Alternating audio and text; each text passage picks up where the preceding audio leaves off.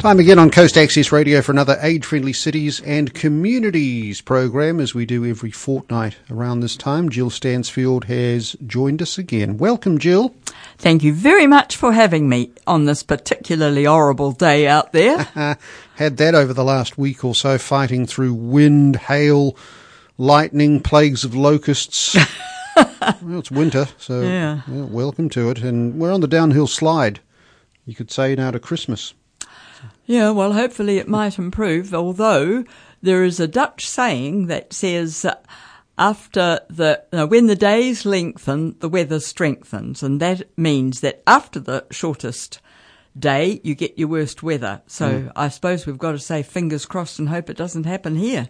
Oh, if it's going to get worse than what we had a week Yeah. or so ago. Thanks for that. Thanks for that. Let's get friendly because this is all part of the program, age friendly. It is. Yeah. You do focus a lot on age friendly in our discussions and have done for many years, Jill. Uh, absolutely, and that uh, sort of might mean that it would be a good time to do, bit, do a bit of a recap around that theme.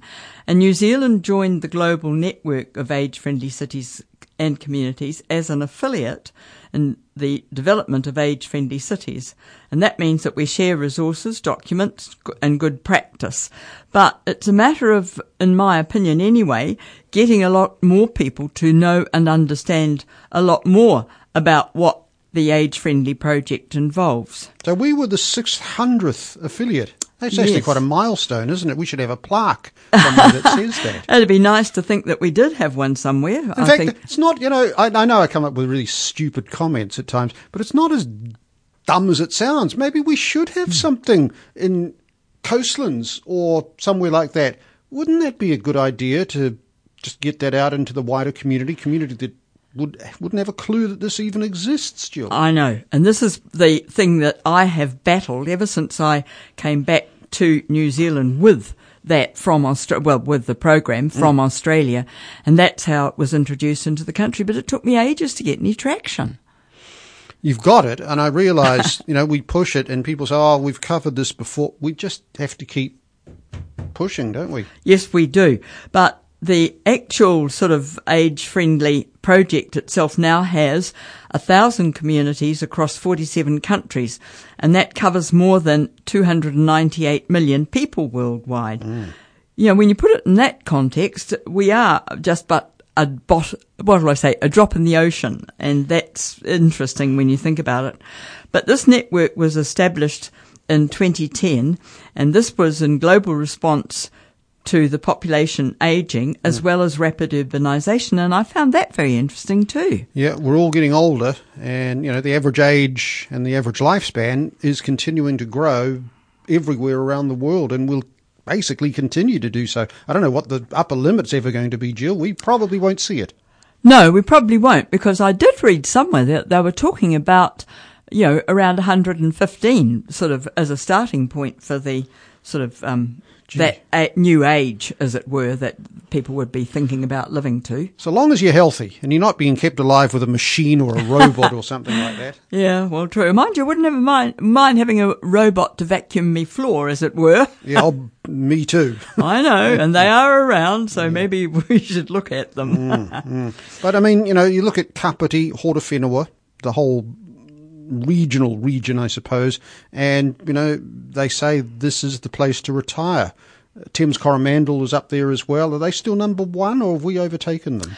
Well, we're on a par. Actually, we used to be in the lead, and then Tom, Thames Coromandel caught up with us.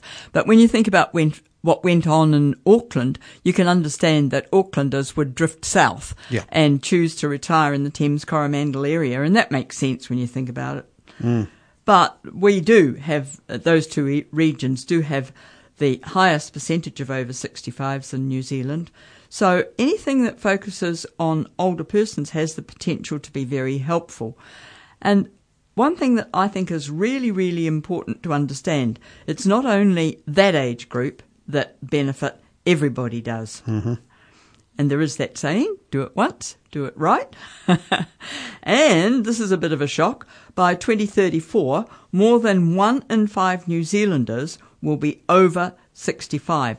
And that means that will be approximately 1.2 million people. Gee, I mean, that is quite a statistic when you think about it. And the do it once, do it right scenario is interesting. You talk about, uh, as an example, homes and housing. You know, you suddenly, mm. at the age of 65 or 70, don't want to move into, say, a retirement village because your home is no longer suitable. Uh, you're looking at moving into homes that are suitable for all ages, all shapes, all sizes, um, all physicalities, disabilities, that sort of thing, Jill. I couldn't agree more. And sort of even if you think about hallways, apparently what has been a one time standard hallway width in New Zealand doesn't really cater to a person in a wheelchair. Well, that's intimidating when you think about it. Mm. And you know, I mean, I know not a huge, not a huge number of people are going to be in wheelchairs, but the concept of doing it once, doing it right, and making all homes able to be all person friendly to me just seems to make so much good sense when you think about it. It's things like having wider door frames, putting light switches a bit lower down, those sorts of things. And door handles. Apparently, they're a real stickler for you know, oh no, the stickler's not the right word. A real stumbling block for people in wheelchairs because when I was a child, the door handles were always up high. As a kid, I couldn't reach them until I was about eight or something like that. And you know, that tells you a lot. But now they're mostly down lower, and thank goodness for that. Yeah. Well, let's go on, and you want to look at the age-friendly Aotearoa New Zealand toolkit. Tell us about that. Yes, well, on that I've looked at online, and on page eight there is a paragraph with the title "What makes a community age-friendly," mm. and it states that an age-friendly community is one with the desire and commitment to create policies, physical and social environments that support the well-being of older people. Now, it's not just only older people, I might add, but it then goes on and says in an age friendly community, older people can be active, feel secure, enjoy good health and the respect of others, continue to participate fully in society regardless of their age, mix with dif- different generations, and easily access local services and parks, attend cultural events, and take part in further education. Now, all of those seem pretty darn good to me. They do indeed. And it's something that should be, I don't know if this is the right term, drummed into people's ordinary everyday life and society. And you made an yeah. interesting point just before, and it's got my brain ticking a little bit about the fact that maybe this isn't just for people 65 and over. This should be for everyone. And then that got my mind going to say, well, let's just forget about age friendly cities and communities and just talk about friendly cities and communities. Get rid of the word age. That would probably convince more people that it would be worthwhile to do it, funnily enough. Yeah, age has connotations that some people run away from, but there you go. Matter of public education. All this is a matter of a public education, mm. really. Yep, that's right. And that's where, hopefully, this program that you people give me the chance to participate in will actually help that process. I would hope so. I would hope so. Gosh, that's really got my mind going now about crossing out the word A. I don't want to do that deliberately and, and, you know, by suggesting that demeaning people 65 and over, but these are the sorts of things that everyone should be looking at, no matter of your age. I couldn't agree more. But I think it came about because the communities were not conducive to older persons with some limitations living freely. And so overall, worldwide, there has been this big move towards creating an awareness of the more particular needs of the older person, but they do include the needs of those who have limited mobility. And of course, straight away you bring kids into this because how can a toddler cope with things that are not age friendly. You know, seriously. We were always brought up respect your elders, you know, you know no matter what. True. In, in, a sense. And, and to a certain extent, that remains true. And respect, social inclusion, those sorts of things have to almost be the norm and should be the norm. I couldn't agree more because when you really think about it, that whole concept of do it once, do it right is going to save ratepayers in the long run. It's going to save uh, save home builders in the long run. It's going to work in an advantage to everyone in the long run. Yeah. it you know not only yes it addresses age and you know, people who are more mature in the community, but there's a whole bunch of I guess points in an age friendly community. You know, looking at that that document, you know, respecting the rights, um, celebrating older people, including their capacities and resources. Now, you brought up, and I know you continue to bring up, for example, you like, say, when you go to MITRE 10, you like to talk to the older people who work there because they've had life skills. I couldn't agree more. Yes, it is really, really satisfying to go into 10, see uh, they're usually gentlemen by the time I get around to looking at stuff for, you know, home do it yourself thingies. Mm. And I know that they are going to have the knowledge that I don't have.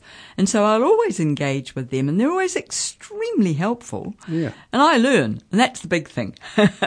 yeah, that's good. That's good. You know, age friendly communities address inequality, um, disability. Now, I understand, you know, the proportion of older folk, the, well, the older you get, maybe the more disabled you get. Fair comment?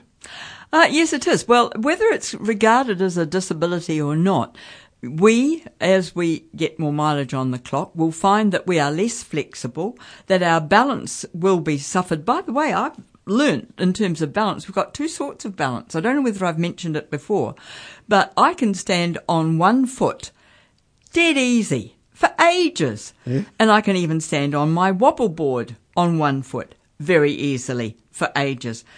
And I can, of course, do it with two. But when I sort of get and try to move around, and to then, when I don't sort of, um, how will I put it, focus on it very strongly, my balance is nowhere near as good as it ought to be. Mm. And this frustrates me. We've got balance associated with movement. That's one sort of balance. We've got the balance associated with being stationary. That's another sort of balance. And my stationary balance is great, but my moving balance ain't. now I know what those wobble boards are. I've seen them. I've actually seen them in RNZ. Uh, I hadn't come across them before. They're essentially like skateboards without wheels, but they're also um, spherical. How do you, how would you describe it? Oh, well, quite- I, I can talk about my one. Mine is a flat circle, and underneath it is as though someone has chopped a slice off a sphere and stuck it underneath so that when I put my wobble board on the ground and I just tip one side of it, it wobbles left, right, left, right, Yes. left, right, like Yeah. that. Uh, And of course, when I'm standing on it, it does the same thing. Yeah, and it helps to improve your balance and just give you the opportunity for your momentum, I suppose, all those equilibrium in, in a sense. Yeah. And just just helps you.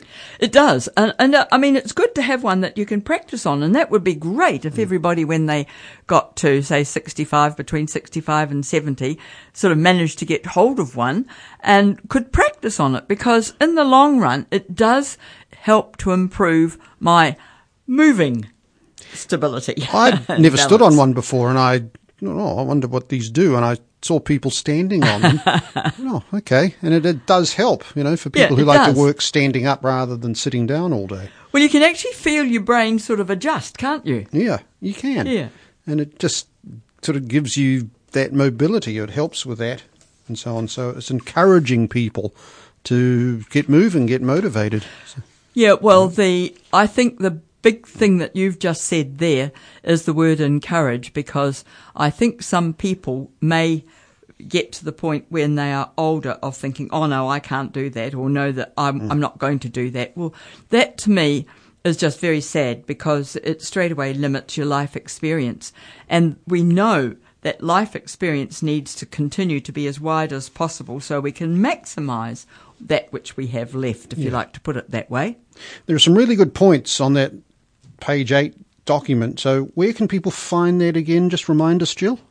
Uh, the one that I spoke about, that is Yeah. the Age friendly Aotearoa New yeah, Zealand. that's right. Well, if you go online and go to the uh, Office for Seniors and then look at the Age Friendly Aotearoa program, you'll find via that what you are looking for. Hmm. But it is it's a useful website. And mind you, if I couldn't actually locate it, I'd jolly well ring the Office for the Seniors and ask them Yeah. maybe to send it out by post or to email or text you. And then you've got it and you've got the uh, open access to that info. And that's critical. And it's pretty close to home too, because Kapiti, along with a couple of other centres in New Zealand, were pilot sites in an evaluation process initially. We were, yeah, and that that was interesting, and um, I I know I was involved with that because uh, Professor Stephen, what the heck was his surname? I can't remember now, uh, but he came down and spoke with me, and then spoke with the the wider group.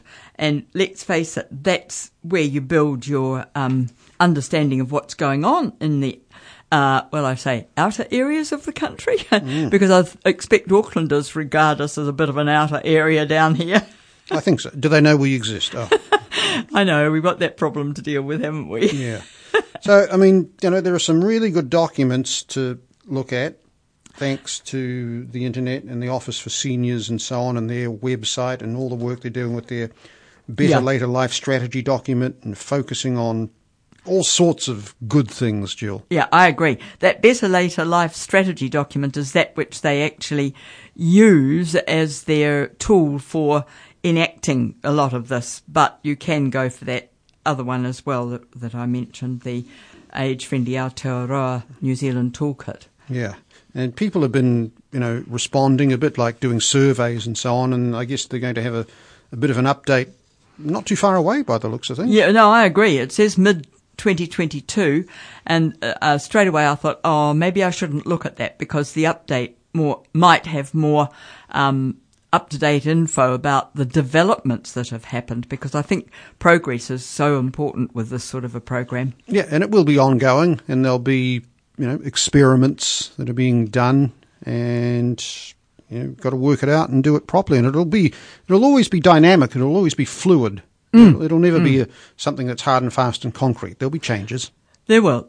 But another dimension of age friendly could be said to be the focus that is placed on the needs, etc., of disabled people. And I have a friend who's confined to a wheelchair, and therefore we've had some conversations around the code of health and disability, the consumer's right dimension. And I want to read a couple of these, just the head sections, mm-hmm. out from that document.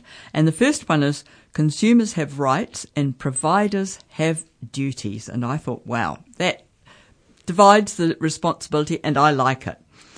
And the number two is rights of consumers and duties of providers, and it then elaborates, elaborates it a bit further, says the rights of consumers and the duties of providers under this code are, and there are a lot of bullet points that you can look at. But the first one that I think is really important is the right to be treated with respect, because sometimes you find that other people will talk down to people who have a disability. There's no need for that.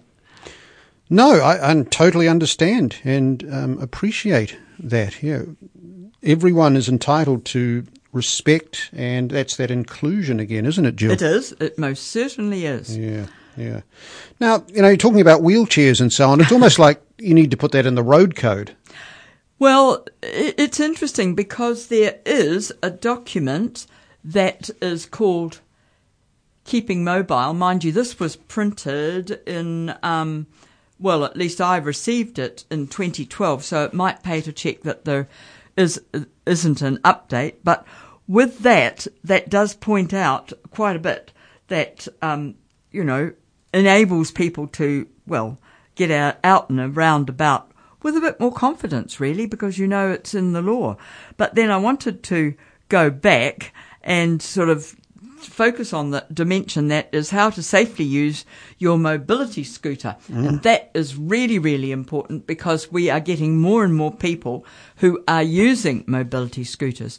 And I want to just read out the introduction to that. Now, this does actually come from the transport agency, Waka It does. Kotahi. Yeah, it so does, almost is a bit like the road code in a sense, almost. Yeah, well, if you, uh, well, I'd like to think that anybody who bought a mobility scooter would in fact be handed a copy of this document. And if they don't, they know that they can even ring the Office for Seniors and ask to have it posted Can I? to them. I mean, you recently purchased. Were you given one? Uh, no, no, but my daughter uh, uh, did all sorts of things like find out information like that because at that point in time was I, I was actually in hospital and she had all this lined up for me when I got home, which was fabulous. But uh, to go back and to read this out, a mobility scooter can be your key to independence and freedom if you have limited mobility or un- are unable or unwilling to drive a car. A mobility scooter is a great way to get where you want to go safely, particularly if you're just going to the local shops or anywhere that is maybe a little too far for you to walk. But if you're currently using a mobility scooter or are considering using one in the future, that booklet that is Keeping Mobile is for you. And it contains practical advice on your rights and responsibilities, as well as safety and maintenance tips. So it's a pretty useful little document. It's only, what, about um, 22 pages long, I think, if I Yeah, it's relatively small. It's not yeah, it too is. bad at all. It is, but it it's just so handy, and you know when when you have to move from one form of transport to another, you're straight away thinking, "Ooh, now what must I do and what I must not do." Now, there are, for example, there are certain circumstances where a mobility scooter can be ridden on a road. Yes, if there's no footpath, but you've got to keep as far to the left as you possibly can. And um, I, I, I have uh, had a, a, what I call a bad experience, really. Um, I was completely on my half of the road and I was going around, actually, it was in Toronto Drive. And what I had to do was suddenly slow right down because here was a gentleman on a mobility scooter in the middle of my half of the road. Well, yes, he's allowed on the road, but as I've already said, the rules are that you have to keep as far left as possible, but I know that's got problems because often the seal is broken at the edge and, and it's irregular and it's not nice to ride along on a mobility scooter. So we've got a bit of a catch 22 there. It's a bit like cyclists sometimes, same sort of scenario, but Yeah. sometimes, you know, keeping left um, just isn't practical. And look, I couldn't agree more. And, and, and it's really hard because it comes down to a, a level of public education and a lo- level of public knowledge. And in that sense, the more we all know about this, the better. Because I'm going to go back to that saying that I often use do it once, do it right. Mm. But how do you know what's right if you haven't done a little bit of sort of learning about the process and the in your life experience anyway? Yeah, so this brings a bit of responsibility to users of mobility scooters to essentially learn their road rules. True, because they are slightly different. But it, by association, it means that everybody needs to know a bit more about it too, really, which I think is a bit tricky. Yeah, so where can you get a copy of this? Well, I think this came from, um, yeah, well, it's the New Zealand Transport Agency. I would ring them or go online for them, but you may, uh, I would ring the Office for Seniors and then ask where you can get one because I do know that supply and demand changes with, with you know, the number of population looking for things. And I would check up before I went hunting because, you know, we don't get around so easily when we're a bit older. Yeah, NZTA, you can just Google NZTA. I think they're just Yeah. nzta.govt.nz. I think so. And, um, yeah, it's Waka Kotahi if you're looking for the, uh, well, the what- um, alternative. Yes, that's what they call themselves now, Waka Yeah, Kotahi. I Yeah, think so, Mhm. yeah. So, But the the agency, the New Zealand Transport Agency number, if anybody wants to write it down right now, is 0800 699 000. That's 0800 699 000. And that little booklet is called Keeping Mobile How to Safely Use Your Mobility Scooter. simple. All right. An ounce of prevention is better than a ton of cure, Jill. Very, very true. very good. yep, that's one of my favourite sayings. Mm. And it's hugely relevant. And, you know, again, while the proportion of the population will be, say, 65 and over using mobility scooters, there are people under that age also using it, hence why it's important. I couldn't agree more, yes. And I would like to think that if younger people do um, what do I say, become mobility impaired and need to rely upon assistance when getting around, that they do think about getting one of these. Yes, I know they're expensive, but when you think about how they are going to extend your opportunity for life experiences, that's probably worth every cent in the long run. Yep. And the proportion of people over 65, I hate to call that elderly, um, people who are going to be 65 and over, that proportion of the general population is only going to increase over time. It is. And New Zealand, uh, and the reason for that in New Zealand is that we started the baby boom earlier here and we went on longer. So, you know, we've got that bulge of the, uh, uh in the population mm. of those approaching 65, which, uh, it tickles people's fancy. Shall I put it that way? That's good. That's good. See, New Zealand is heading for more elderly than children. Definitely. Mm. Yeah. And when you put that in context, that's pretty sobering. And that's why we've really got to be a bit better prepared than I think we are. Yep. And we want people to get out and about no matter what age. Well, the whole point is that the evidence shows clearly that those who do keep themselves getting out and about are going to have far less illnesses. And, and I mean, that becomes critical when you think of it. Mm. That's probably a good place to end because we're almost at the half hour mark. Goodness gracious me, time flies, doesn't it? Yeah, it's interesting discussions. I love having a chat with you every fortnight, Jill. Thank you. We'll continue this discussion in about two weeks. Thank you very much indeed because it's a great opportunity to help everyone learn more. Age Friendly Cities and Communities program every fortnight with Jill Stansfield from the Kapiti Older Persons Council, and I seem to chip in a little bit as well, Jill. So. And I thank you for that because you add that extra dimension, which is never bad. We're delighted to do that here at Coast Access Radio.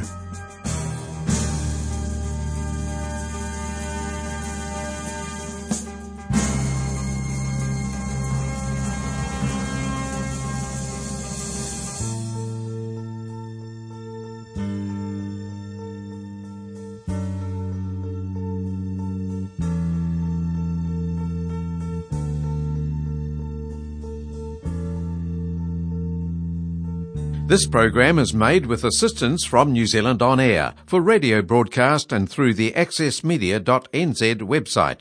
Thank you, New Zealand On Air.